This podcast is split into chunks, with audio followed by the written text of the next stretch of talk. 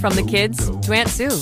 Keep your whole family connected on all their devices with crowd pleasing gig speed internet from Xfinity. Now that's simple, easy, awesome. Go online, call 1 800 Xfinity, or visit today. Restrictions apply. Actual speed vary and not guaranteed. Hi, this is Russell Glasser, host of The Atheist Experience. You know, The Atheist Experience is made possible by volunteers and the generous support of viewers like you. If the promotion of positive atheist culture and separation of church and state are values that you hold, please consider contributing by becoming an ACA member or visiting our product page at evolvefish.com under the partner tab. Thank you.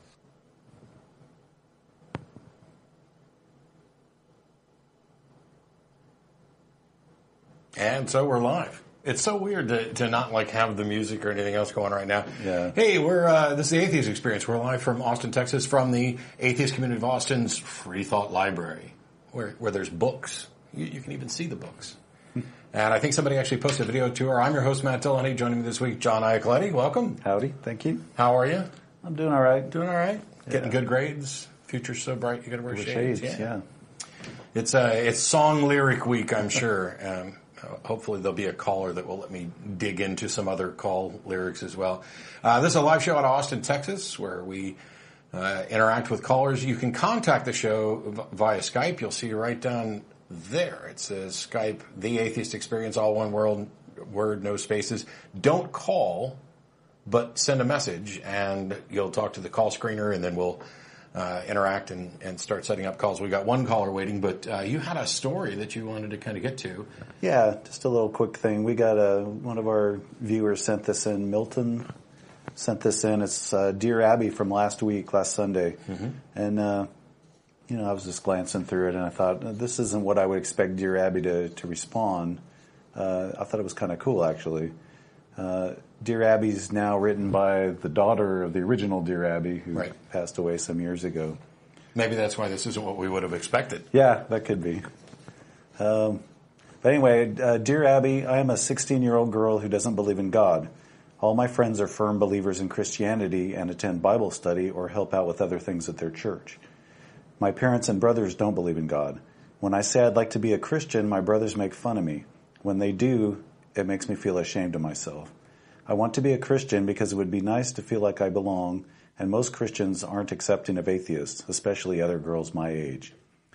They might be polite, but they're distant. It also doesn't help that the boy I like comes from a religious family. What should I do? Uh, signed, Outsider in Alabama.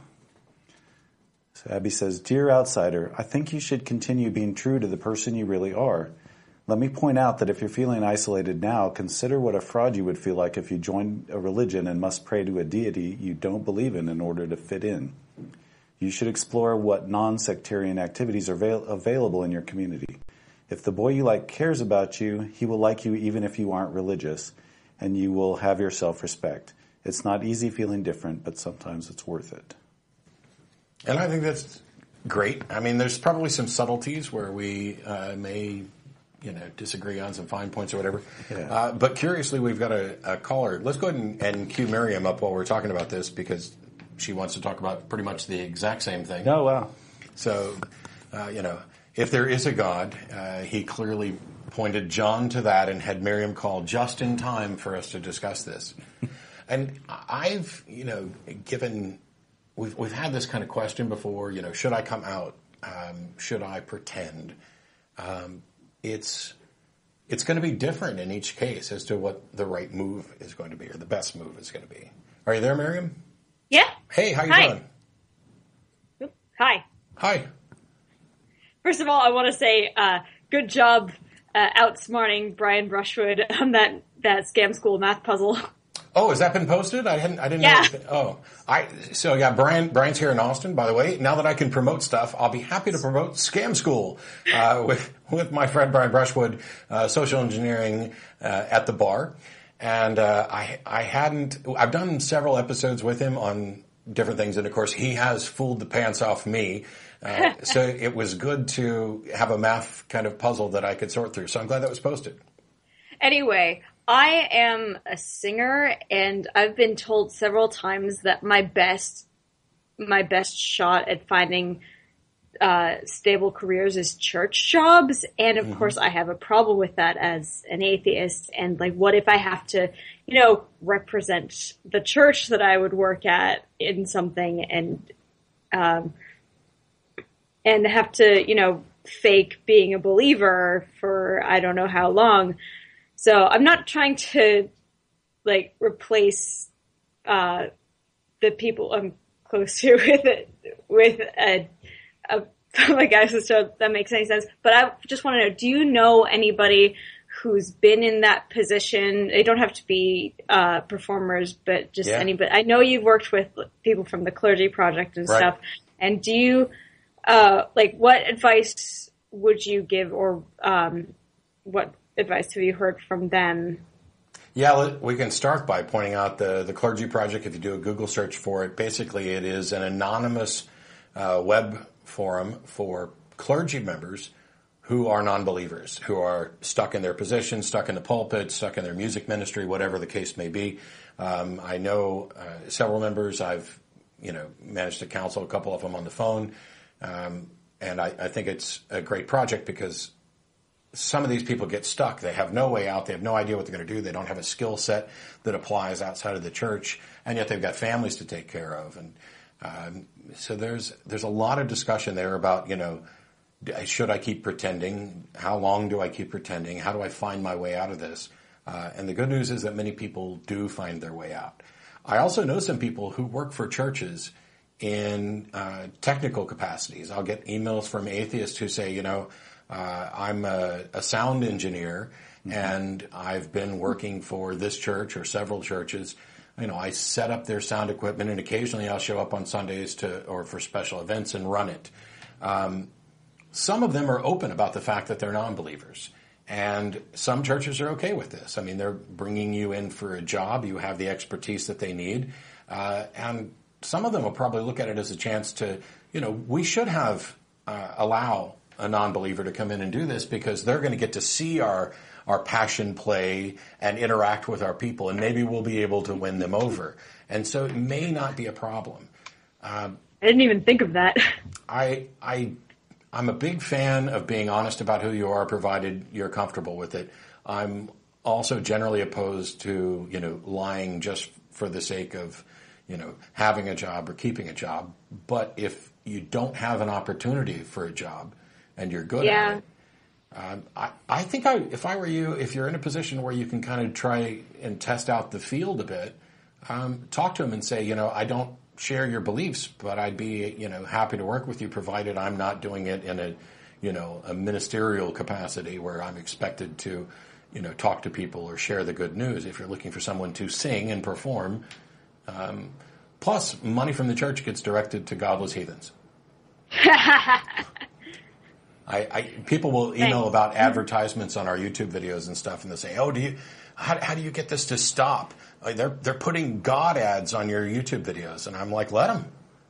By all means, let them because that money is directed away from the. They're paying to advertise on our product, essentially. nice. So, uh, but when it comes to kind of what we were talking about with, with the Dear Abby letter, interacting with friends and family, uh, you know, I, I'm still an advocate of honesty, but you have to make sure that you're willing to accept all the potential consequences.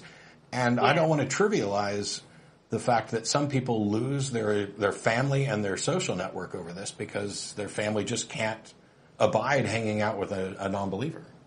Yeah. Yeah. I mean, it's different for me even for like for for the people who are coming from religious backgrounds because I'm I'm coming from you know a, a secular background, but uh, I wasn't like raised to be an atheist, but I wasn't raised in any particular. I I wasn't raised religiously, so it, I'm an out and proud atheist. And when somebody asks, I'll always tell them that it's it's it would still be it would just feel dishonest working for a church. Yeah, and if you know, by all means, if you're doing something that you're not comfortable with, um, maybe you shouldn't. Uh, but I don't, I don't know, you know, your situation or what other options you've got. So Yeah, I think it kind of depends on what you're doing and, and what you're comfortable with. I, I've met a lot of musicians who who perform at churches, and they're they're professionals doing a job. They're playing music, um, that's not necessarily endorsing the message of the church. Now, if you're singing, then you're you may be singing lyrics that you don't agree with or find objectionable. So that might be a different threshold there. yeah. You know, as it turns out, really throughout history, artists and musicians have tended to do a lot of work for churches because that's who hired them. And, Yeah, uh, and it, That's who and had the money. Christianity has has been the basis for so much uh, art and stuff, and and of course so has like Greek mythology and everything. Yeah, that's what happens when you when you're Yeah. the people who have the money uh, and the power.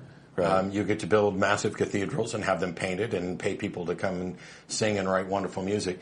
I, I find it kind of interesting that you might be performing at a church and someone will be convinced that you're a believer because you sing so well and convey the message such that they they feel moved by it. And then there's the opportunity to say, no, you know, I, I, I don't actually believe this. I'm I'm just singing it. Yeah, acting. Yeah, acting. Yeah, and and by the way, I know a bunch of people who do uh, take their talents and do you know local theater or you know work for jingle companies, but Yeah. there's uh, weddings will take places in churches all the time, and I know that the people who are or some of the people who are getting married. Uh, don't care so much whether or not the person who's singing the secular song that they picked out to sing at their wedding is a believer or not. Not that I'm, you know, you should be a wedding singer, Miriam. What are you thinking? Uh, yeah. So th- thanks for for your insight. I'm gonna let you get to other callers. Yeah, we're we can we can actually get to Caleb, whose name is on the screen while you're talking, which was kind of weird. Yeah. But all right, thanks, Miriam. I appreciate it. yeah, thanks. Thanks. So you were, you know, kind of raised Unitarian Universalist and stuff. Right.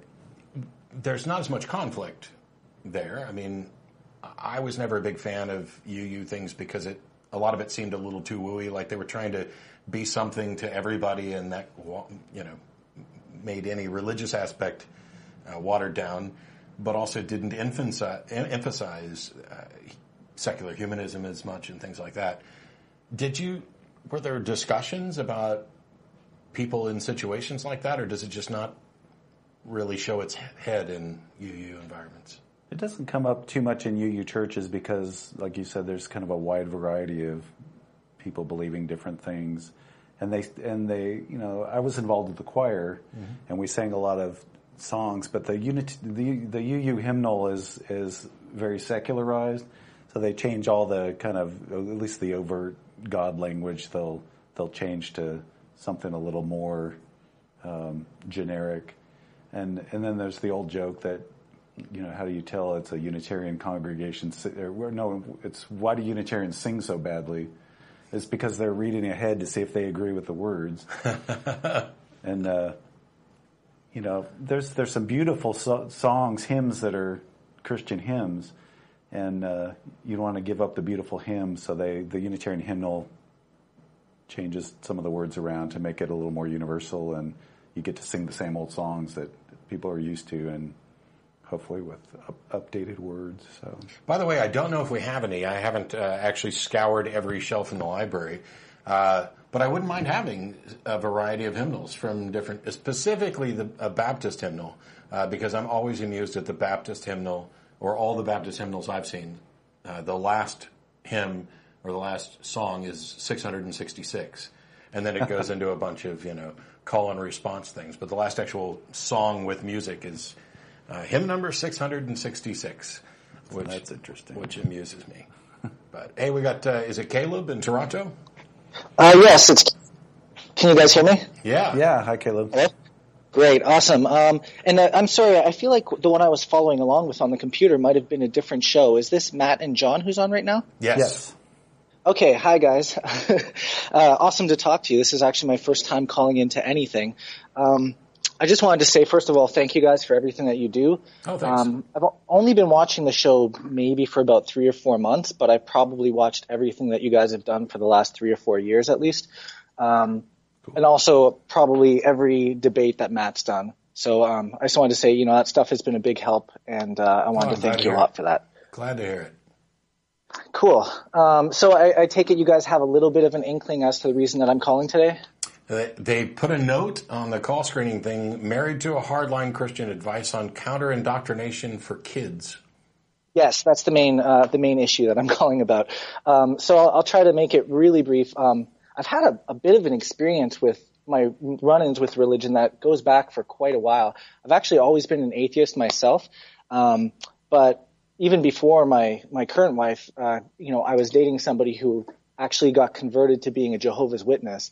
And I, I, I ended up studying with them for about a year and a half, going to like three or four meetings a week just mm-hmm. because I, I cared about this girl and I wanted to figure out what it was all about. Sure. Um, needless to say, I figured out that it was insane. And, um, well, that was the end of that. Um, you know, and then I, I met my now wife. Um, we've been together about seven years. And, uh, about two or three years ago, she kind of made a group of friends who happened to be some uh, some fundamentalists themselves. And for whatever reason, she just kind of ate it right up. And I mean, like, it's probably like the fastest conversion I've ever seen. She went from kind of not really knowing where she stood on anything to just like being part of the worship group and, uh, you know, attending like multiple Bible studies a week, going to meetings every weekend. And, um, over the last year and a half, it's taken like a really serious turn into like, um, I guess some of the more delusional types of beliefs, you know, like the, uh, the young earth creationism and a lot of the like crazy crackpot conspiracy stuff that we see online, you know, these like global satanic control networks and all of this stuff. And, um. I've got, uh, a six year old son. He's just turned six and a three year old daughter. And, uh, this past year she decided not to even, um, put our son in school. She basically pulled him from school and she's been doing the homeschooling and, you know, um, I don't see what goes on because, I, you know, every single day because I'm at work, but when I come back, you know, it, it's just, um, I, I get, I get these, these vibes that are just not really good. You know, he, he's six years old already and, he's just out there proselytizing to like every single person that he meets and you know invoking like faith healing and stuff and you know he's only he's only six years old so it's got me a little worried um, wow. I'm I'm just trying to get some advice on how to deal with this how, you know how, how is a six year old invoking faith healing well, he believes he's invoking faith healing. Of course, he's not. but, but um, yeah, I mean, he'll. So let me see. Uh, I come home with a headache, and I say I've got a headache, and he'll come over and he'll lay his hands on me, and he'll try to, you know, get Jesus to heal me by sure. invoking the power of Jesus, and you know, sincerely believing that my headache's going to go away. And if it does go away, he believes it's because Jesus made my headache go away. What, what's um, he believe when it doesn't go away? Uh, well, so you know, I, I try to use that uh, you know epistemology to to get to the root of that as whether or not it's a you know a solid foundation for a belief. And I'll I'll ask him questions about that. Like I'll, I'll be like well how do you know it was Jesus? Um, how do you know my headache didn't just go away because of the Tylenol that I took? And most of most of the time when I get to those things he's he'll just revert to you know because mommy said so because because mommy said it was Jesus. And yeah. you know I believe I believe what mommy says kind of thing. Yeah. Uh, so there's a number of things about this that uh, disturb and even somewhat terrify me. Um, that makes two of us. Not the least of which is, you know, if your kid's coming to you saying they believe it because mommy says so, why don't they believe that it's not the case because daddy says so? Now, I'm not saying that they should believe either of you merely on your word, but the fact that they are relying on one and not on the other. Um, and you're in a position where you can't say, well, I can't prove to you that Jesus didn't make my headache go away. I, I can't prove to you that it was just the Tylenol. It's, I think the most frequent answer I give to people when they start talking about, you know, how do, what do we teach our kids, et cetera, is, is encourage them, teach them how to think and not what to think and encourage a spirit of, of discovery and inquiry. But you're in a position where you, and I apologize. As based on the information you've given me, there's no way to not be insulting. You have a spouse who is utterly unqualified to educate and is doing that, and you don't know what's going on except that the results that you see um, are, are, are terrifying in the sense that they are uh, unscientific. Uh, they are based on authority. They right. are not in in conjunction with reality. Yep. Uh, and I, I'd love to say you know, in most cases, things get better as kids, you know, get older. They kind of grow out of the utter reliance on authority. They, you can encourage them to think more uh, skeptically. Uh, talk about, you know, how do we know this? How do we know that? It may take some time and things may get better, but if you've got a situation like yours, where they're seemingly being uh, full on indoctrinated by one parent to ideas that is that are only shared by one parent, I think you're going to have to pretty much have a sit down with your spouse. oh, trust trust me. We so um, I first of all I want to say thank you. I appreciate uh, your very sincere attempt there to be tactful and not to uh, to offend. Um, but yeah, I think I'm right there with you guys as regards uh, to this whole situation. I mean, I see it as abusive. I see it as as an abuse of the uh, the authority that that my wife has as a parent, as um, you know, as their as their mother, as being the um, at home caregiver because I'm a sole provider. The fact that she has more time with them um, and therefore can subject them to more of her own beliefs you know, I've tried to be extremely respectful in the sense that I don't want to confuse the poor guy. I don't want to um, right. outright contradict everything that she says and, and try to be like really to, militant about it. And you don't want to create extra conflict where there's a battle between mommy and daddy over what you know kids are going to believe. The one thing to keep right. in, keep in mind, and I, am sure you've realized this, um, your wife's not trying to do harm. She's just trying to uh, she she sincerely believes this and feels it's important to teach and share. So it's not that she's uh, intending to be evil or intending to abuse or mislead. She's got the best intentions, and as we know, that's what the road to hell is paved with.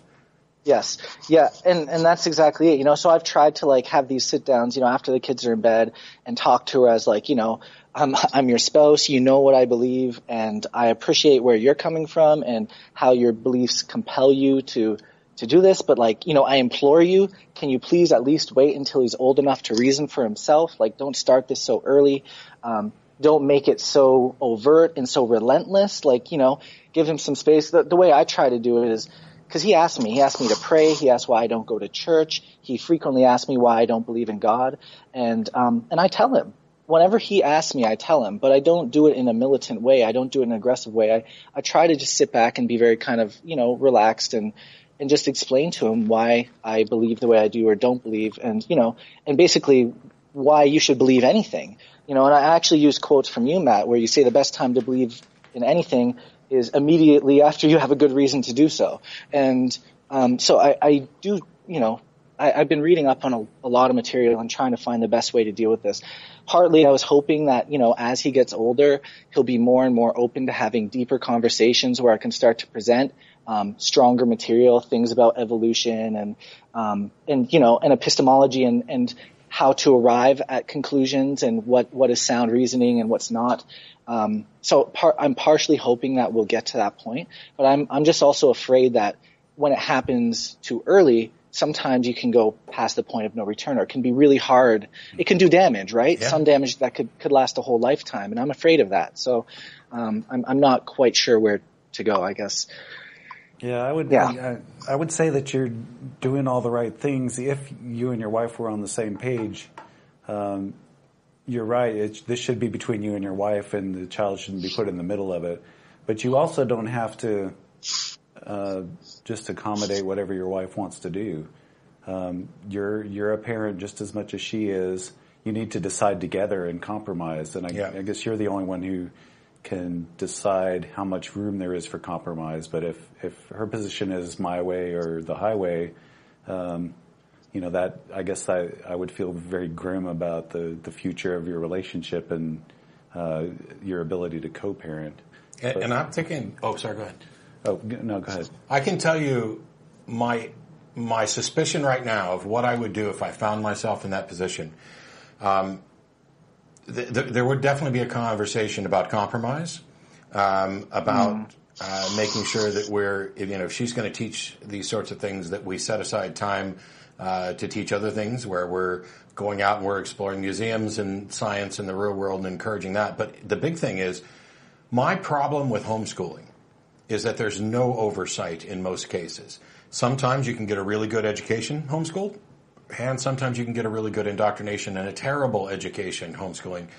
I don't know what uh, what curriculum she's actually using, but if I were you, I would get a hold of the standardized tests for the public school school year that your kids are in, and only allow continued homeschooling if they continue to perform well on the test to show that they are at or beyond grade level on the things that they're supposed to. Because if they're if she's skipping real education, math, Yeah. science, history, uh, English, etc., in favor of you know the God stuff. Uh, That's what weekends are for. You know, you can Yeah. you can take them to Sunday school and try to educate the, the the proper learning out of them. But if they were my kids, they'd be taking tests regularly to show that they are on or above grade level of expectations. And the second that they fall behind that, homeschooling is freaking done. Yeah, and that it's it's really you're yeah right there with you. Um, that's that's what I do. You know, I bring them I bring them to the museum on the weekends. You know, show them the dinosaurs, show them like uh, replicas of the uh, Burgess Shale, and talk about like the origins of humanity and you know uh, how we all share all vertebrates share the same. Uh, DNA ancestry and these types of things. And although he's still too young to really understand it, I, f- I feel like seeing those bones and, and actually seeing that stuff um, goes a long way. And yeah, I already have the uh, the curriculum book for. I'm in Ontario right now, and I got the curriculum, and um, it's got tests in it, and it's also got follow along stuff. And I told her I was like, if you're going to do this, I want to see this book filled out, and I'm going to test him myself on the weekends Yep. at the end of each section and make sure that he's passing. And I was actually surprised on the last test he he had got an A plus on everything. So Outstanding. you know, it's not completely failing. It's just it's just that the, there's there's this uh, religious um, delusion stuff that's getting will- sandwiched in there. I will retract my former statement that she's un- unqualified and say that uh, she may well be qualified to uh, to teach the nuts and bolts, but she is uh, she's definitely teaching some additional content that is suspect. So Yes, yeah, exactly. Well, and you and like Matt said, you might want to get a hold of tests at the the not just the one that's in the book that's the curriculum she's using because that test could be just as flawed if if there are Yeah. flaws in the in the material, the test could be flawed as well. So you may want to check them on a different standard, which, whichever one the the uh, Canadian government or the Ontario government. I'm not sure how your public schools work there. yeah, I mean, if if they're if she's teaching what's in th- these particular books that are supposed to be uh, the grade level education, but they're supplied by uh, people who are not keeping up with state standards, they're not keeping up with good standards. Um, I, I'd, I'd use other tests to see where they are because one of the things that can happen is uh, I have I've had relatives that homeschooled who were uh, brilliant. They were you know doctors and nurses and well educated uh, and also fundamentalist Christians. And they homeschooled right up until about high school, and then they wanted their kids to go to a school where there was interaction with people beyond their siblings. Um, and in order to do that, in order to you you just, you're, I don't see any, any reason why your wife, no matter what she wants to teach, should be opposed to this idea, which is let's make sure that the kids are on target so that if we want to reintroduce them to public school for other reasons, we can. If we want to introduce them to a private school, they can get accepted. When it's time for them to go on to college, they don't uh, have problems of oh you you were homeschooled and now you know this chunk of what you're supposed to know but not this chunk over here it's you know this is this is both of your responsibilities to make sure that that your kids are educated. Uh, and I, I think you you've demonstrated that you you have the right goals that you're working toward this stuff.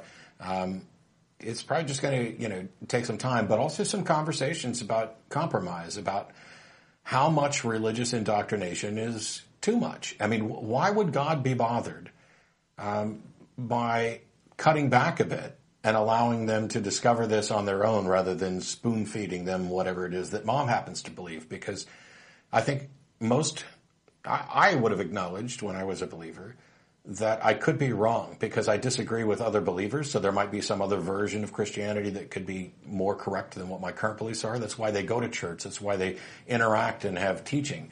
And if if she's going to raise uh, little kids, four, five, six, seven, eight years old, to just believe what she believes, she could be mistaken. And so you know, uh, branch out beyond just what mommy thinks. Teach Awesome. them teach them other religions.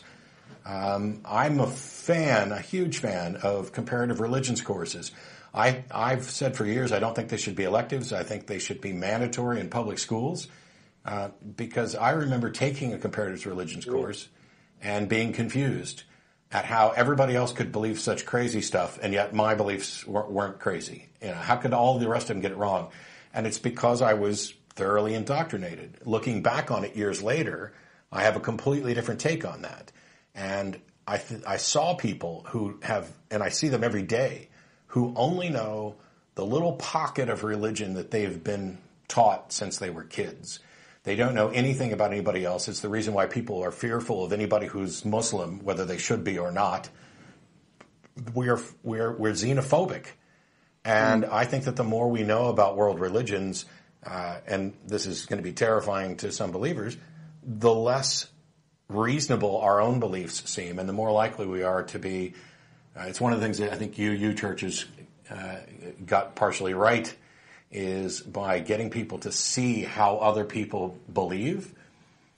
You are less in love with your own ideas unless they really have good evidence behind them. Yeah, that's uh, that's always one of my favorite sort of tactics is the the fact that you know there have been thousands of religions throughout history, and uh, even religious people are atheists about all of them except one. Yeah. Um, so What yeah, co- and I think a that's a, that's a really that- strong point. What a coincidence that you just happen to be raised in the correct one. Yeah. That's, that's amazing. And so did everybody else, by the way. But anyway, Caleb, I, I, uh, I, I hope things work out well. Keep uh, keep doing what you're doing. By the way, by all means, you know, contact us uh, again. Let us know how things are going. Yeah, for sure. And uh, I, I, I by, don't panic. I guess is the big thing. Um, you don't need to be looking for a fight, and you don't need to necessarily think uh, that this is the end of the world because there's a lot of time to to correct, and you may have your perception of what's going on may be as skewed as anybody else's. So, you know, just keep caring for your kids, keep encouraging them, and uh, make sure that you know they're they're meeting their requirements, and and you've got an eye on the the long term goal, which is making sure they get out in society with knowledge and skill sets that are going to serve them well. Awesome. Well, thanks a lot, guys. That's been very helpful, and um, yeah, I appreciate everything. Thanks, Caleb. Thanks, Caleb. Thanks. We'll, uh, Take care. we'll uh, get Jennifer queued up, but you know, it's. By the way, my wife recommended that everybody go take sex ed at a UU church. Yeah, they have a, a good program, and the ones in the schools are so bad Mm-hmm. that that your kids really need something more comprehensive, and especially down here. Now, there's some good programs up in the Northwest and some other states, but down in Texas, particularly, it's I think they do more harm than good. Yeah, It's- there's a lot of you know abstinence only education stuff. And what was it? I, this the statistics on this are going to be old because I haven't had to reference this in a few years. But Lubbock, Texas, uh, where they had abstinence only education and absolutely nothing to do except to go out on the weekend and try to hook up, had like the highest rates of teen pregnancy and STDs. Uh, if we're, you know, you, you can as a parent really care and love your kid and still do massive damage if you have bad ideas. Uh, the parents that were recently sentenced for uh, their child was sick, but they didn't take him to the hospital. They just prayed, and eventually their kid died, and they ended up getting sentenced. Uh, my friend J.T. Eberhard has pointed out many times those parents didn't love their kid any less than anybody else is. They just had bad ideas about how the world, the way the world worked. Right. And if you have those bad ideas and you act upon them, it doesn't mean that you are an evil monster trying to harm your kid. It just means that you're wrong and dangerously wrong. And if anything, that's that's where we need to correct. Yes, abstinence works. Abstinence only education does not work because we're weak, because people aren't going to stay abstinent. Uh, it's it's beyond absurd to think that teaching kids to just hey, don't take your pants off, uh, is going to convince them to actually not have sex. Yeah, it doesn't work. Ne- neither do the purity rings. They need the information as well as Yeah. everything else to know how to protect themselves. It's uh, a lot of this, you know, gets played up as uh, sort of, oh well, this is you know, God's going to punish you, and it's very clear that even amongst fundamentalist Christians who sincerely believe that God doesn't want them to have sex until they're married, uh, that this does not stop them. It didn't stop me. It didn't stop many other people in my family. It didn't stop most of the kids in my church. It didn't stop anybody that I really knew except for a couple of people who were dead set, no sex, no sex, no sex, no sex. And what they did was they had no life, no life, no life in order to avoid that. And, if, and there's much better ways of teaching. But let's get on to uh, Jennifer in Houston. Thanks for waiting. Hello. How you doing? I'm good. What'd you have Um, for us? I'm sorry, there's a bit of an echo on my end, but I do have my stream off. Cool. Um, but I wanted to talk about um my mother. Uh, it's I'm really lucky that my whole household are atheists. Um, my extended family aren't, but um, my mother is an atheist. My sister is too, even though she goes to a Catholic church, uh, Catholic school. But what I wanted to talk about is my mother doesn't believe in science. And it's a really weird thing because it's it's not it's I'm trying not to get into the political stuff because I know you guys don't do that. Um, but she doesn't believe in climate change. So, okay, when you say she doesn't believe in science, is it just specific things, or does she like reject science on the whole? Because I, she goes and sees a doctor, I'm assuming. Oh yeah, yeah. It's it's specific things that go along with her political views, Right. but the political views are usually backed by solely religious things. Yeah. So This is this is not at all unusual. Um, yeah, people don't generally understand science. Um, they, as soon as they get some misinformation about it, uh, one of the most common attacks on science is that, well, science used to say this and now it says this, so Yep, I can't re- rely on it. Um, and I think the, the best response to that is, that, first of all, science doesn't say this or this. It's scientists who make pronouncements based on their methods.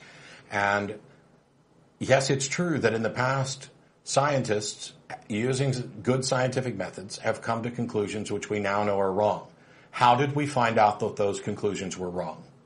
We didn't find out they were wrong because of religion or political ideas. We found out they were wrong because people used more More science. science. The only thing that's ever disproved science is science, uh, the, or the finding of scientists is, is more findings. Um, but you know, we, going back to like David Hume, where he says the wise person apportions their belief to the evidence. If you're letting your political ideologies get in the way of the actual science, it's like on, on climate change. Um, the verdict is in.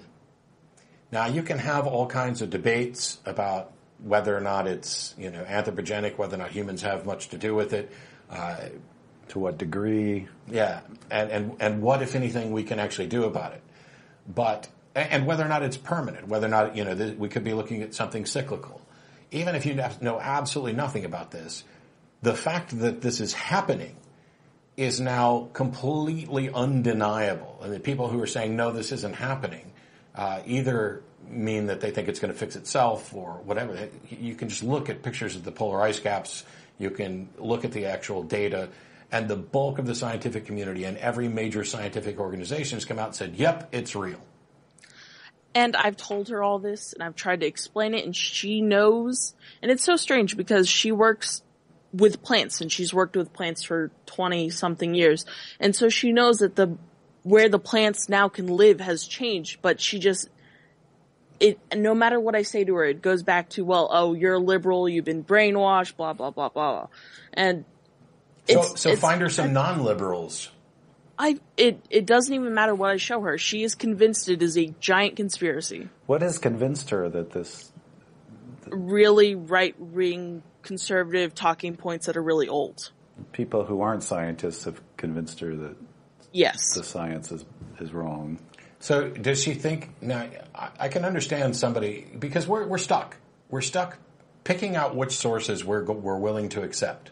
I mean, this is inevitable, and so she's decided that she's going to rely on some sources that you think she shouldn't, and I would probably agree with you. Um, but so I can see how somebody can get there.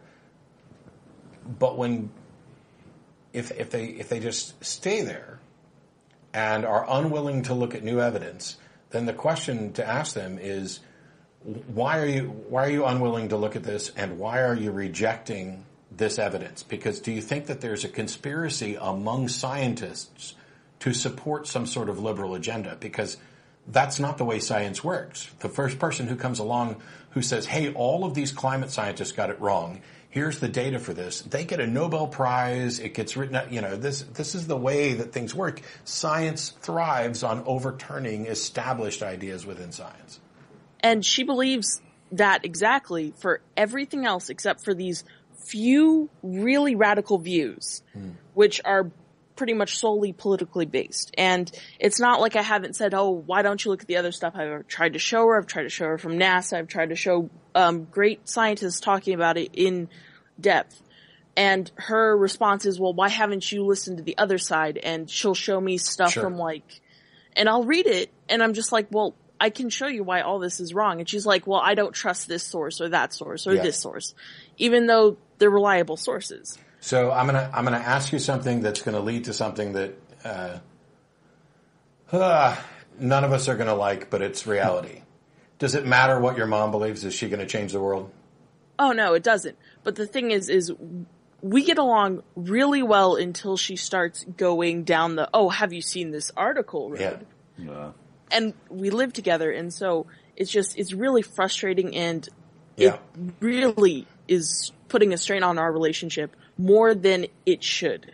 Yeah. Like it makes no sense for political things to make us this upset with each other. I, I have relatives who will post memes on the internet that are just like batshit crazy memes that are, you know, where Snopes has debunked this and there's countless sites, you know, oh, this is what's happening with Halloween candy or whatever else.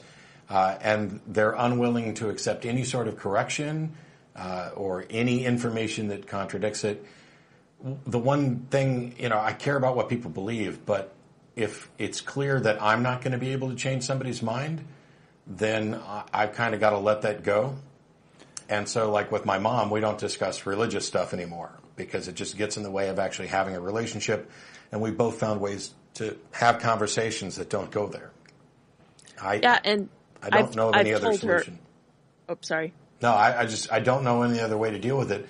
Okay. Uh, because it may take somebody else or some other information, um, or it may take you know right wing sources that are starting to you know come on board uh, to actually change your mind. I don't I don't know. Okay, because I've I've told her before like I don't want to talk anything political with you because we just end up in a fight, and it's only her I have this problem with. Normally I'm level headed, cool, but with her it's just it's very explosive. Yeah, it's because you but care. Yeah, and she keeps bringing it up, and I'm just like, I don't want to freaking talk about this, mom. yeah, at some point you have to choose your battles, and uh, just say, I'm not going there. Um, okay. Kind of nod and smile politely and change the subject because uh, I always say you can't you can't reason somebody into a position that wasn't arrived at through reason, and this is one of those cases I think where she's she's got her mind made up and it doesn't matter what you show her. Yeah, you're probably right. The, the, now I'm I'm really, I guess, bad uh, in the sense that I, I hate giving up on people. Don't get me wrong; there are people on Twitter that I'm happy to block just because they demonstrate, in, you know, incredible stupidity and hatred and stuff that I just don't need in my life. Yes, I could probably have a conversation with them and convince them, you know, why they're wrong or why what they did was terrible or you know why they could have perhaps taken a different route. But I have more important things to do with my time than try to fix everybody everywhere. And so what I'll end up doing is just kind of blocking some of them. You can't do that. But what you can do is if you if you really want to make your best shot at this, find out something she believes that is based on the same or similar information from the same or similar sources because that way you can expose that, oh, she's willing to accept this source and this data provided it agrees with her preconception, but rejects the same thing when it disagrees. So instead of focusing on uh, some of the specifics about climate change that she might reject, if the data that they're using um, points to other things, like the likelihood that you're going to have a better or worse winter where you live, or that winter is starting later, and she she can observe this and see it and accept it. You can say, "Mom, this is based on the same data that you reject, you know, for with regard to climate change." Uh, that's about as good as I can probably get, but it's going to take some work. Uh, yeah, it's going to take more, but thank you. And I know even if I said that, she would go, "Oh, well, the climate changes all the time." It's just crazy. We- weather. But, so, so um, she might be confusing climate and weather. Uh, weather changes all the time. Yeah, But and I've tried to explain. She just it. did it, uh, just just for my own amusement, so is she is she the type of person that's likely to say uh, on a on a cold day, uh, "Oh yeah, Yep. yeah, So much for global. so much warming. for global warming." Yep. Yeah. Um, then, then I think probably is you could have a conversation about the difference between weather and climate. Um, and that might, and there's some good videos on, on YouTube that actually discuss the difference between weather and climate and how that, that sort of uh, single data point anecdotal thing is, is absolute garbage. And I would imagine she would shrug it off as well. I wasn't being serious. I wasn't saying that just because it was cold today completely disproves it, but I don't know. I, I, I do wish you luck, and uh, you know, like John said, you kind of kind of figure out how to pick your battles. Uh, but if you're going to do it, it might take a lot of work. You might, and you got to figure out whether or not you want to do all that work. Yeah. Okay. Well, thank you so much. Thanks, Jennifer. Thank you. Have a good and uh, Jennifer's from Houston, and I think so. This week I'm doing a debate uh, Wednesday in um, just outside of Nashville uh, with John Ferrer on whether or not a God exists. Then uh, next weekend I'll be at the Florida Humanist Association Free Flow uh, convention, uh, and then I come home. And then on the 14th, I think it is, I'll double check and post it on Facebook. I'll be in Houston to do a debate on whether or not there's a soul. So I'm, that's the debate that I'm most looking forward to, and it'll be the, the final debate of the year, and then I'll start planning next year. So maybe we'll we'll see Jennifer in Houston. You're a busy guy. It's, it's starting to tone down a little bit, but yeah, it's been an incredibly busy year. Um, I don't know which one you want to take. Haven't actually read them through. Um, let's go ahead and get uh, Zephram on two there in Frisco. But yeah, so it's been it's been a really busy year, starting basically early March when I went to Australia for 20 days, and it- it's been going and going.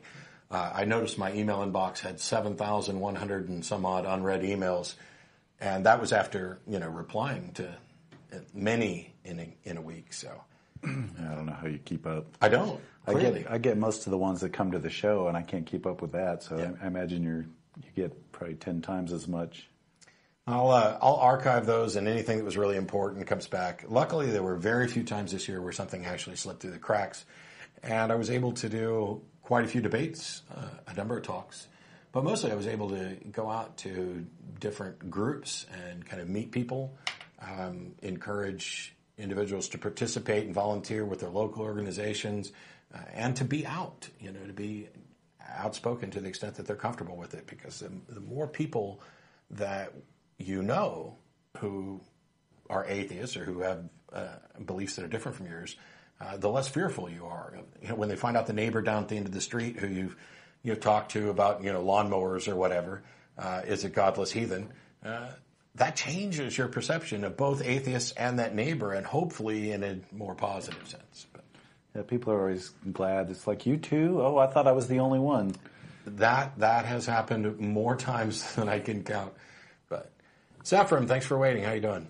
Hello, good. You? Pretty good. Thanks for letting me call in. I um can I ask my question? Sure, sure. I have a friend that I debate with every now and then just kind of in the hallways and talking informally, you know. And every time I do and I talk about what would convince him, he brings up that anything he believes or that he believes all inf- all evidence will only point towards the existence of God and the truth of his particular um, sect of Christianity. And I don't know how to respond to that because he, um, So he's basically saying that there is no evidence that he thinks could possibly contradict his beliefs. yes. And every Then time I try to bring time. something up that um, discredits that belief, he will ignore it. Yeah, then you're wasting your time attacking the belief directly. Instead, if you hope to have any conversation, you'll have to talk about um, the nature of evidence and why it is that he thinks every possible piece of evidence would support his.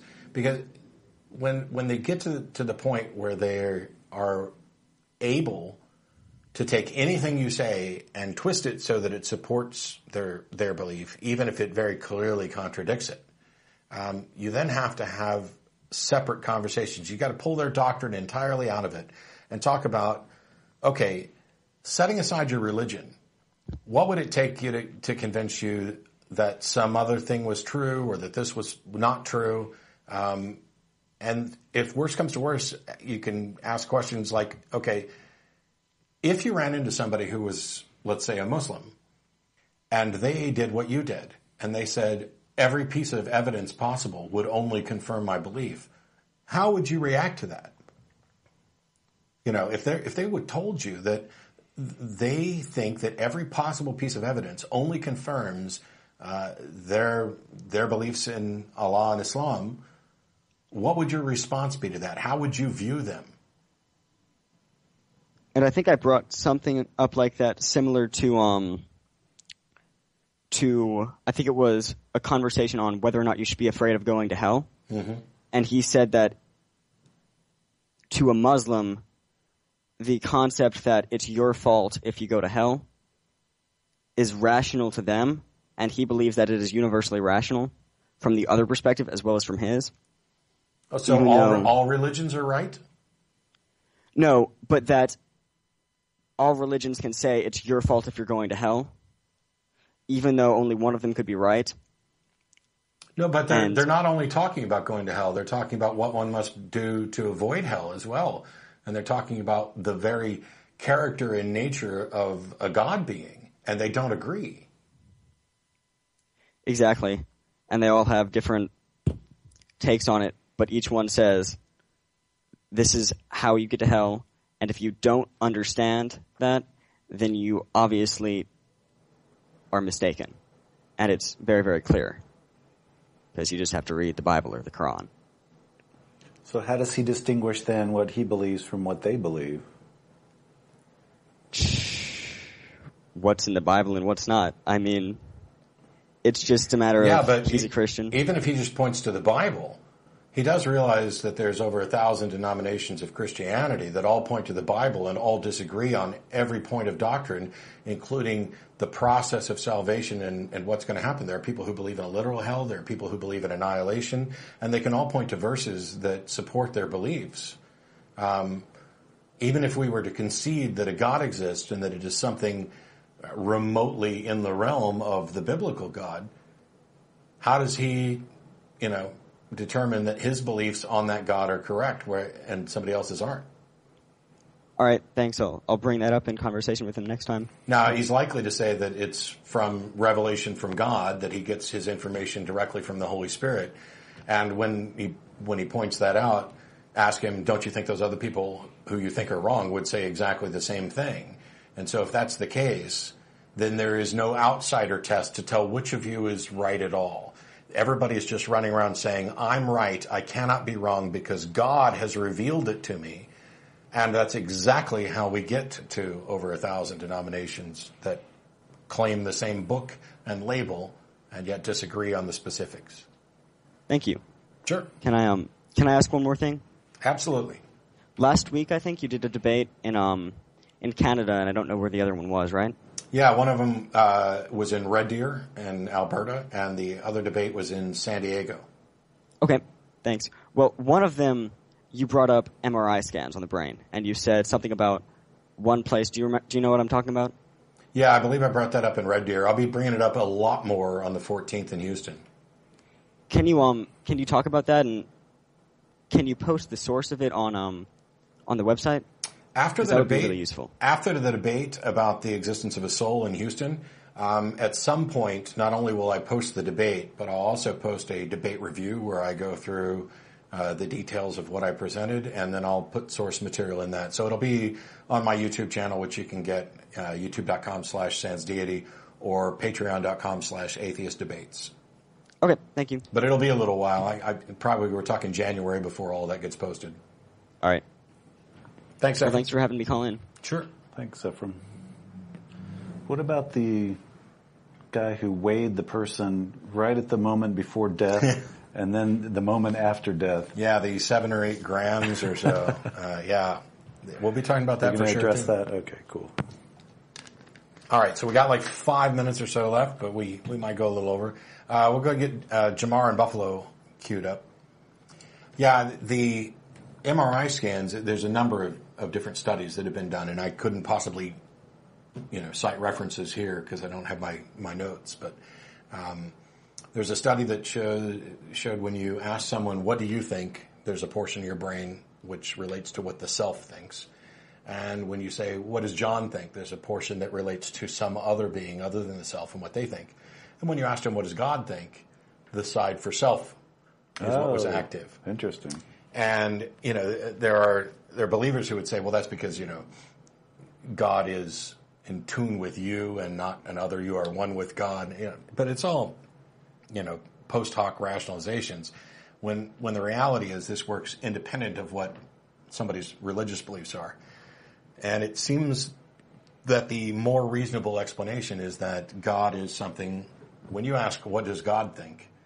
You're imagining, you are putting yourself in that position. So it's no surprise that God tends to agree with everybody who, who believes in him and how they end up in. Yeah, it's funny how that works. Yeah, my, my God and I, uh, we're like one mind. I completely agree. I, I, and I think the evidence supports that you and your God are of one mind, and it's, it's your mind and no evidence for any external mind that you're actually appealing to. Have they tried doing an MRI on an atheist and asked them what does God think? What? Um, I don't know if that was in that study or not. I know they've done the uh, the God module testing and stuff, and some people have a more heightened sense of uh, the supernatural and things like that. I don't know because if you ask me as an atheist, what does God think? I'm not going to have any reference. Uh, you know, I don't think there's a God. It would be like, you know, what does Voldemort think? Actually, I would probably give a better answer for Voldemort. It would probably come from the other side uh, because I could reference it. So, yeah, I don't know. Jamar in Buffalo, thanks for waiting. Hey, thanks. So, so I listen to your show a lot, and I always hear you talk about how morality is objective, how you can just objectively say something is wrong. But um, I don't see how. That, I, for a while, I believed that, but I'm starting to doubt that a Okay. lot. Like, how can you objectively say something is wrong? Sure. So the objectiveness is about evaluating the an act or the consequences of an action with with respect to a goal. You could say that the goals are not objective, um, that they're subjective, and that's fine. I have no problem with that, um, because in order, if morality is going to mean any anything, it has to relate to, as Sam Harris would say, well-being, or as I would say, something akin to well-being. Um, it does no good to say, oh, morality is whatever I think it is or whatever my society thinks it is because now you've defined it in a way that it could be anything. And so what I think that we tend to be talking about when we talk about right and wrong and whether something's moral or immoral is we're, we're using ling- linguistic shortcuts when the question we're really asking is, does this do uh, benefit us individually and as a species, or does this do harm for us? Does this does this increase our our um, existence and, and our happiness and thriving and our general well being, or does it diminish those things? If you look at the things, if you look at the things that people specifically say, "Oh, this is moral" or "This is immoral," they're always about that. Okay, but in some cases, like you can think of anything, not anything, but you could think of a few cases where that can. uh Yeah, but see, okay, here, here's the point of confusion. And I, I apologize for interrupting you, but we're running short on time. Um, when you, as soon as you say in some cases, now we're talking about something different because I am absolutely a proponent of situational morality, that every situation is different. When I say something, when I talk about objective morality, I'm not saying there is a universal objective moral absolute that applies to every single situation. I'm saying within a given situation, there's a finite set of possible actions and there's some set of one or more actions that represent the moral pinnacle for that situation and Okay. some set that represents you know moral uh, or immorality uh, so like if you if, if you and I are sitting here having a conversation um, It it could be uh, it could be viewed as immoral for me to interrupt you, even if it's for clarification because we're short of time. It would definitely be immoral if I were just to uh, scream a bunch of offensive, nasty things at you, um, and it would be more moral for me to you know value you as a person, have a conversation, and try to get to some understanding. All you need for moral evaluations is to be able to compare the consequences of, a, of an action in a situation with other actions, hypotheticals. And because we're physical beings in a physical universe that has laws, you know, there is no physical law that says if I chop off John's head, that's good for him. In, in every situation that we can conceive of, barring some, or virtually every situation, I'll say, cutting off John's head is not good for him. I would agree. So, so like in, uh, so how, if if your standard is is it's harmful to society or harmful to a person or whatever, Yeah. Then how is like something? Not saying I agree with it, but just for sake of argument, um, having se- consensual sex with children, like say a thirteen year old and a twenty five year old decide to hook up and it's consensual. How is that immoral? Yeah. So the thing is, is that that 13 year old can't actually give consent because consent is a product of being adequately informed and comprehending the con- the, conse- the uh, consequences of the action. And so generally we would view 13 year olds and, you know, we, can go longer. Where, where we draw the line, um, is somewhat arbitrary and we may not be doing it correctly, but just to say that you got consent, not all consent is equal. Simply getting someone to say yes to something doesn't mean that they have been adequately informed and were capable of reasonably giving consent. Uh, so, I mean that that's that's where that kind of scenario falls apart. Okay, let's raise the age a little bit. Let's say you were sixteen or seventeen, and the person was twenty five that they're having sex with. Yeah. Still, Well, it depends. So this is this is another thing where there's a situation there. I think it's entirely possible that a 16 or 17 year old could give informed consent to have sex with someone who is over 18. Uh, and I don't really think that the ages make a lot of difference, but there are extenuating circumstances where the nature of the relationship beforehand could have an impact on this. For example, if you're in a parent or custodial role and you have essentially trained them and raised them and brainwashed them to give consent to something they might not otherwise, that could be immoral. Uh, so you have to consider all of the factors in there. Um, when we're talking about age of consent, there's obviously considerable disagreement, and it's changed over time. Uh, but It's there's cases where it could be immoral even if they're both adults. Yeah. a lot, lot of cases. So it's you know we have to draw the line somewhere legally, but it's really it's more circumstantial than Yeah, than here's that. two 35 year olds who are out and you got consent. Did you get consent? I mean, what, what are the situations? Can someone who's uh, intoxicated actually be considered to give consent? Are they uh, in their right mind? Are they able to make reasonable decisions? Uh, probably not if, in most cases, uh, it, depending on how, you know, you know, we're not just going to say, oh, somebody had a drink, so now they're incapable of reason. right?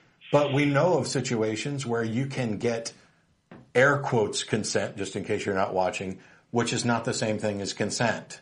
Um, so that's why the laws that we have about we don't just legislate on the basis of morality, but when we do, they're a lot more complex and muddier than just simplistic things, which is why I was advocating for situational uh, morality. You- We went back to is there an absolute with regard to you know consent, and the answer is no, not a universal absolute.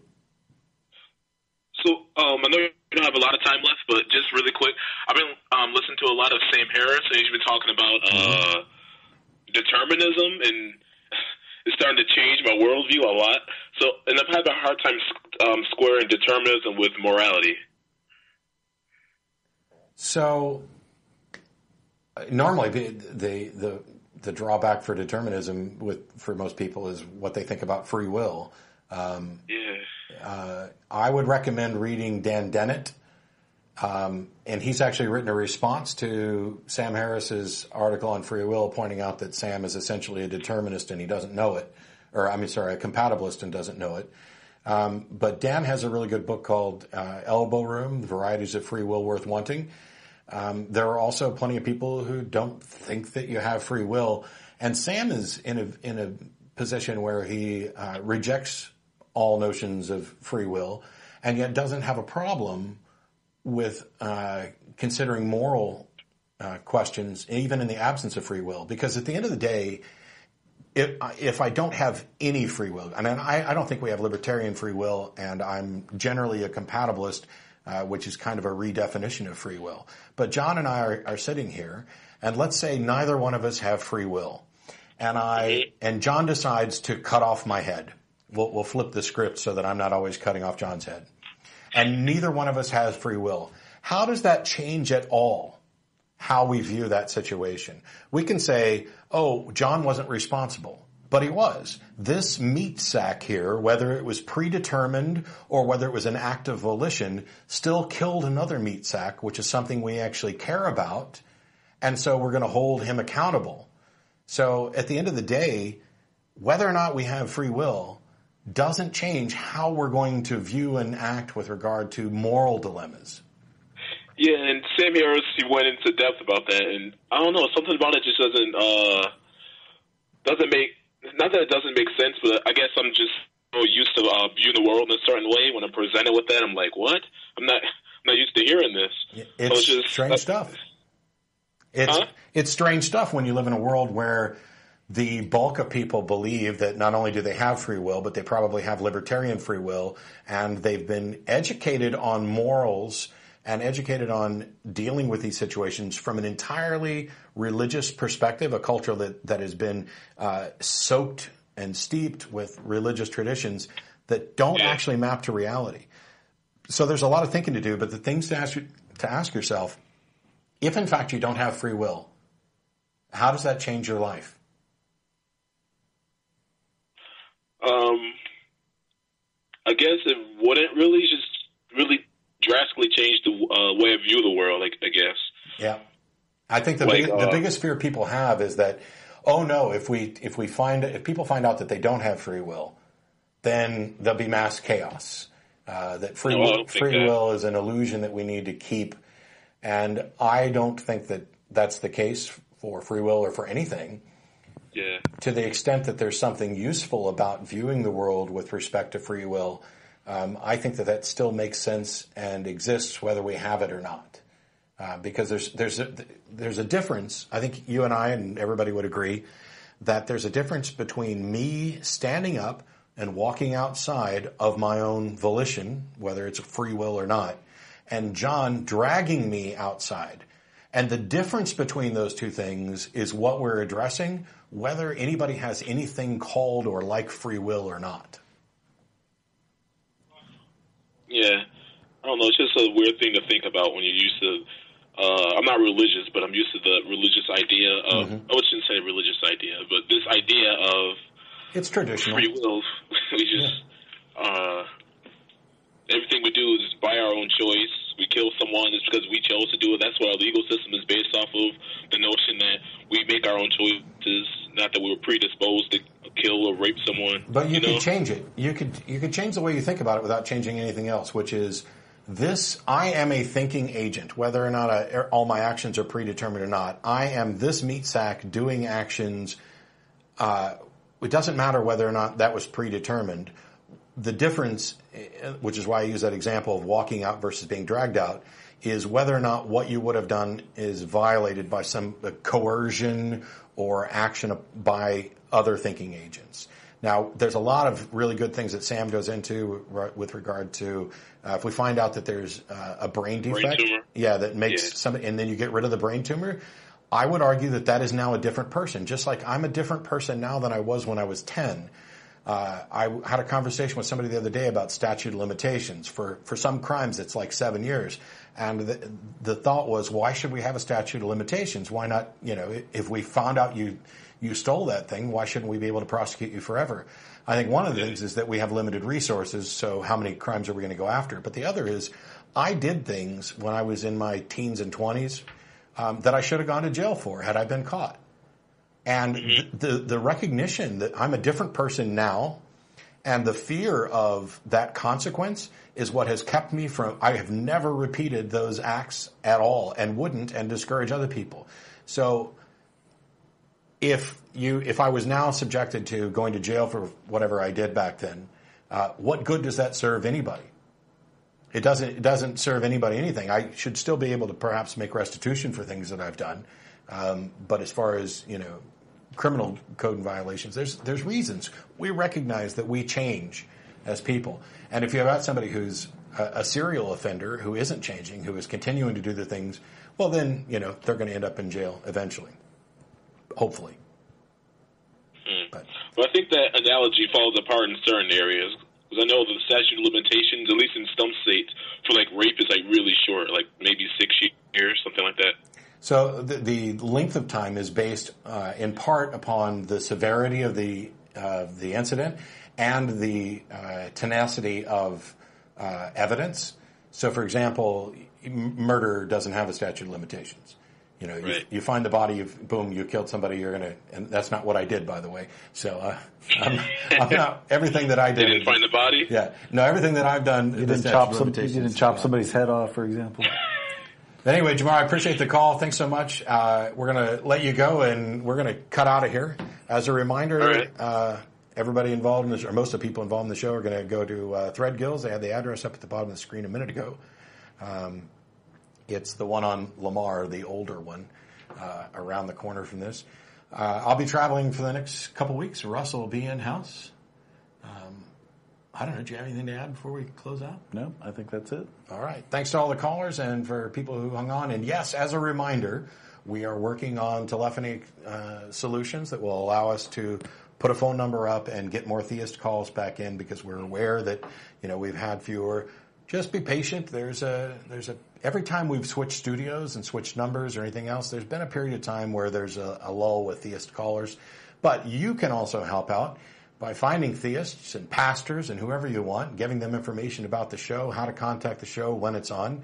Um, they've got time. We're on at like 4:30. They've got their Sunday morning sermons, and then they've got a couple hours before they start the Sunday evening stuff. Surely they can give us a call and explain to us why they believe, why they think other people should believe, and uh, why we're just wrong. But we'll see you next week. Bye bye.